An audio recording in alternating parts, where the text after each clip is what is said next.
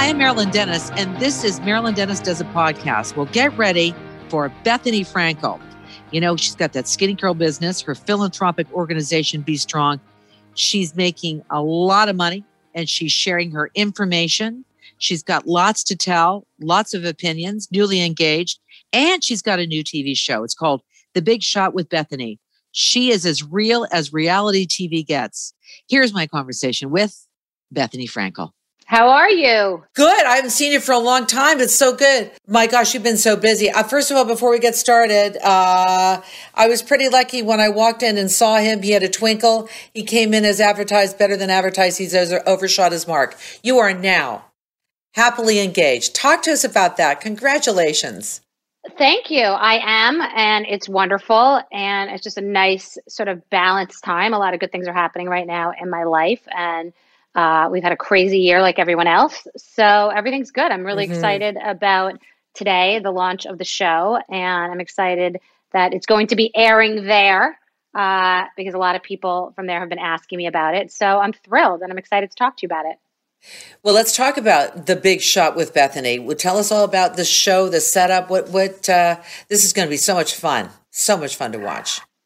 It's really fun, and as we launch it, I'm realizing what it actually is. It's sort of not it's it's business the way it really is. It's the sort of hard knocks of business, of being successful, of what it takes, uh, of not complaining, not explaining, and real passion, drive, and determination in finding my successor the show was created because of this need that I have. It wasn't a show that was created and then I created this false position. This is something that I needed to fulfill. And I produced a show around this process. And it was such an authentic experience. This person has to go through all of these different obstacles in trying to secure this position. And they're all based in reality. They're based on what's really going on with my true business, my true brand, the 26 categories that I'm in and what it takes to really be a boss. Yeah. So let's just say that I was in this show, Bethenny. Um, what is one of the number one things and qualifications I need to be a part of your team and to hopefully fill in uh, fill your shoes? In order to fill my shoes to be a part of my team at any level, you have to be a figure it out person. You have to be a place of yes person. You do not have to be an expert in anything. You have to be a hard worker, loyal, trustworthy, and you will figure it out. I don't I don't like to hear how the sausage gets made. Bring it to me when it's done. If I tell you it can be done, it can be done. So that's basically what this person needs to be. You need to be a level of professional, you need to deal with a level of personal, you need to be able to interface with brands and people that work at multi-billion dollar uh, public companies, but you also need to be in the minutia and in the weeds of what it is for me to be the talent and also the CEO. Now, you're no stranger to reality TV. You started off as a contestant. So I have to ask you, what's it like being on the other side doing this show?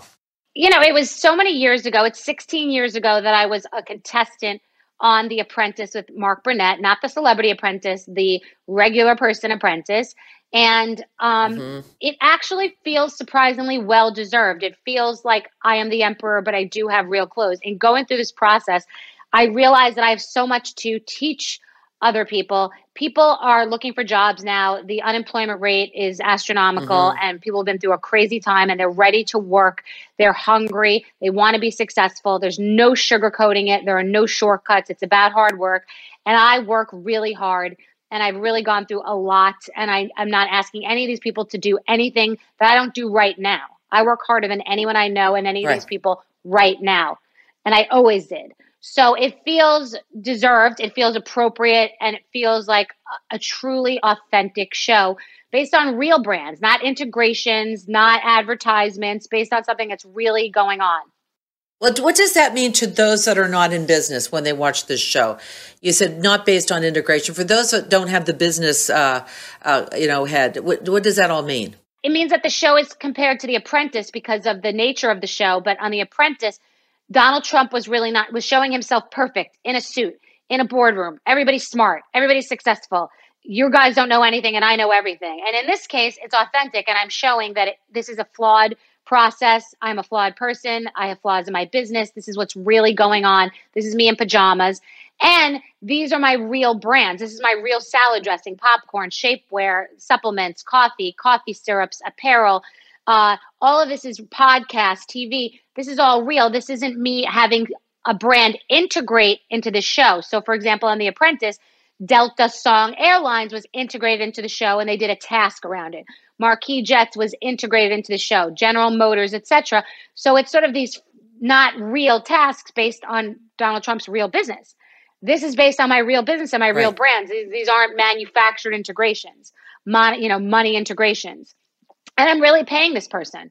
Yeah. NBC is not paying this person. HBO Max isn't paying this person. I'm paying this person. So it's a real job with a real salary. This isn't a person who, for a year, I'm going to pretend they work for me and then we won't hear from them again.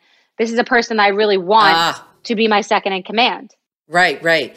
Uh, you know, it reminds me of that you were the first person to monetize reality TV. Tell us about the Bethenny Clause.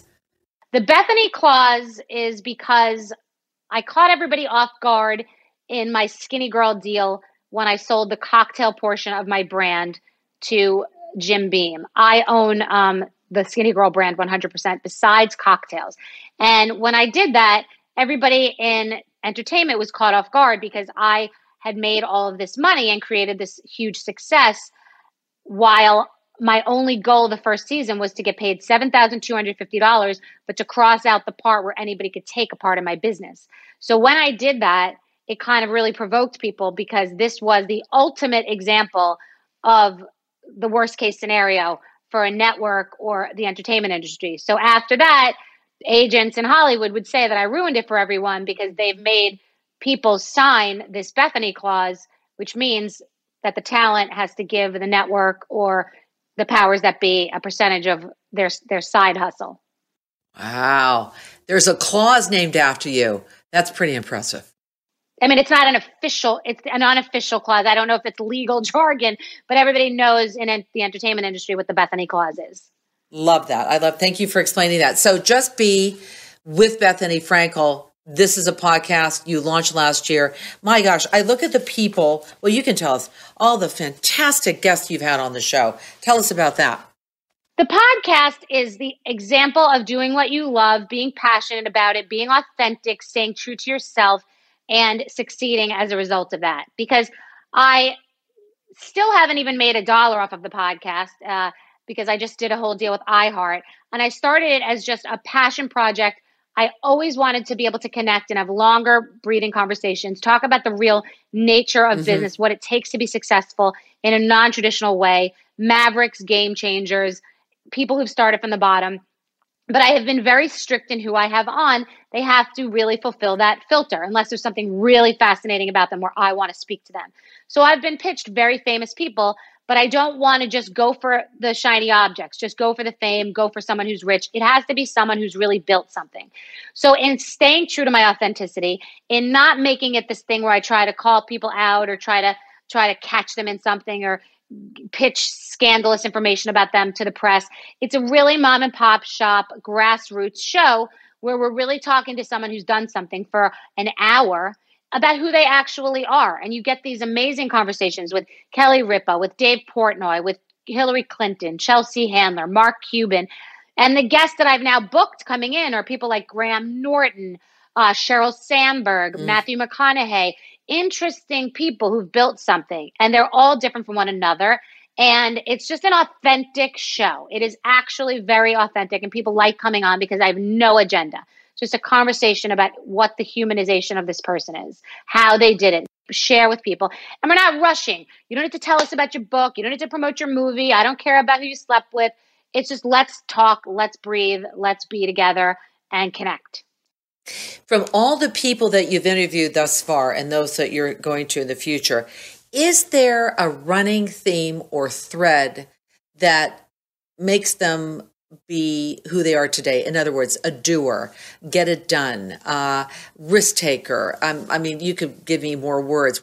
It's an excellent question. Thank and it's you. exactly what I say during every show that people can create their own toolbox out of these different things that people say. And people are very different. I mean, you have Dana White, a Republican, Hillary Clinton, a Democrat. You have all kinds of conflicting viewpoints, very religious people, very irreverent. I mean, but the things that you can find within all of them is the old school hard work, which is sort of why the show The Big Shot with Bethenny mm-hmm. is going to be mm-hmm. very interesting because it's that old school work ethic that whether it's Gordon Gekko or Anna Wintour or Bethenny Frankel or Mark Cuban or Mark Burnett or Dave Portnoy or anybody here, the, Hillary Clinton, there was a direction and a drive and a passion, and I'm not taking no for an answer, and I'm going to figure it out. And I've taken one step in front of the other. And building your team is really important. And doing it yourself while delegating is really important.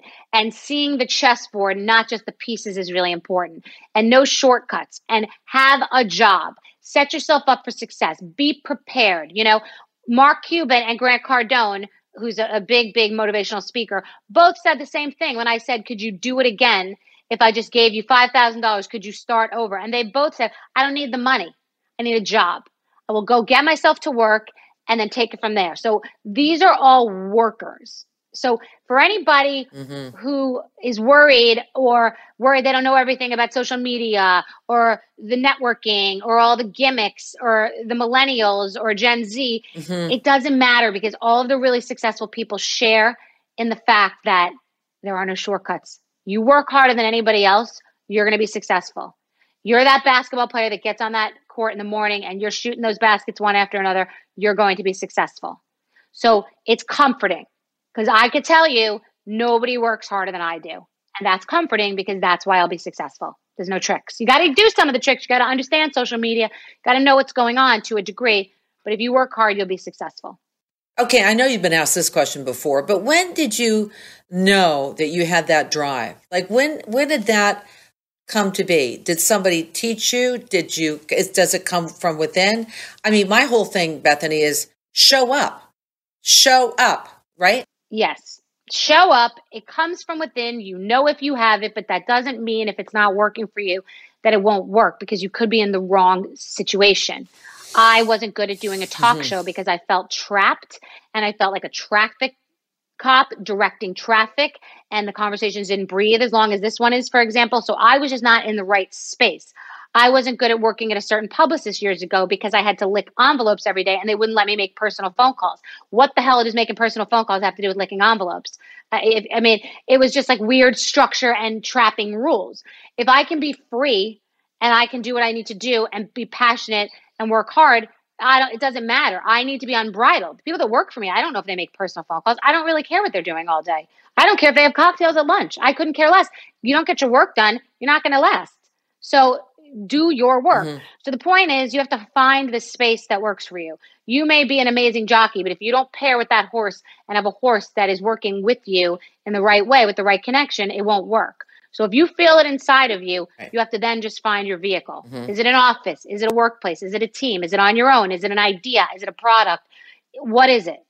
Mm-hmm. And you know, it's interesting because back in the day, uh, when your parents found out, like I, I, was a disc jockey for a long time, still am on the radio, but I would change from station to station, city to city, and my father would go, What are you doing? And that's called building that business. That was not the model that they were used to.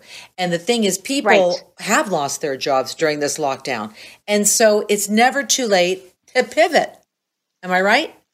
It's really liberating. And if you look at the glass half full, you'll say to yourself, this is the time to start to see new trends and people planting seeds in totally right. different forests that are going to grow into trees.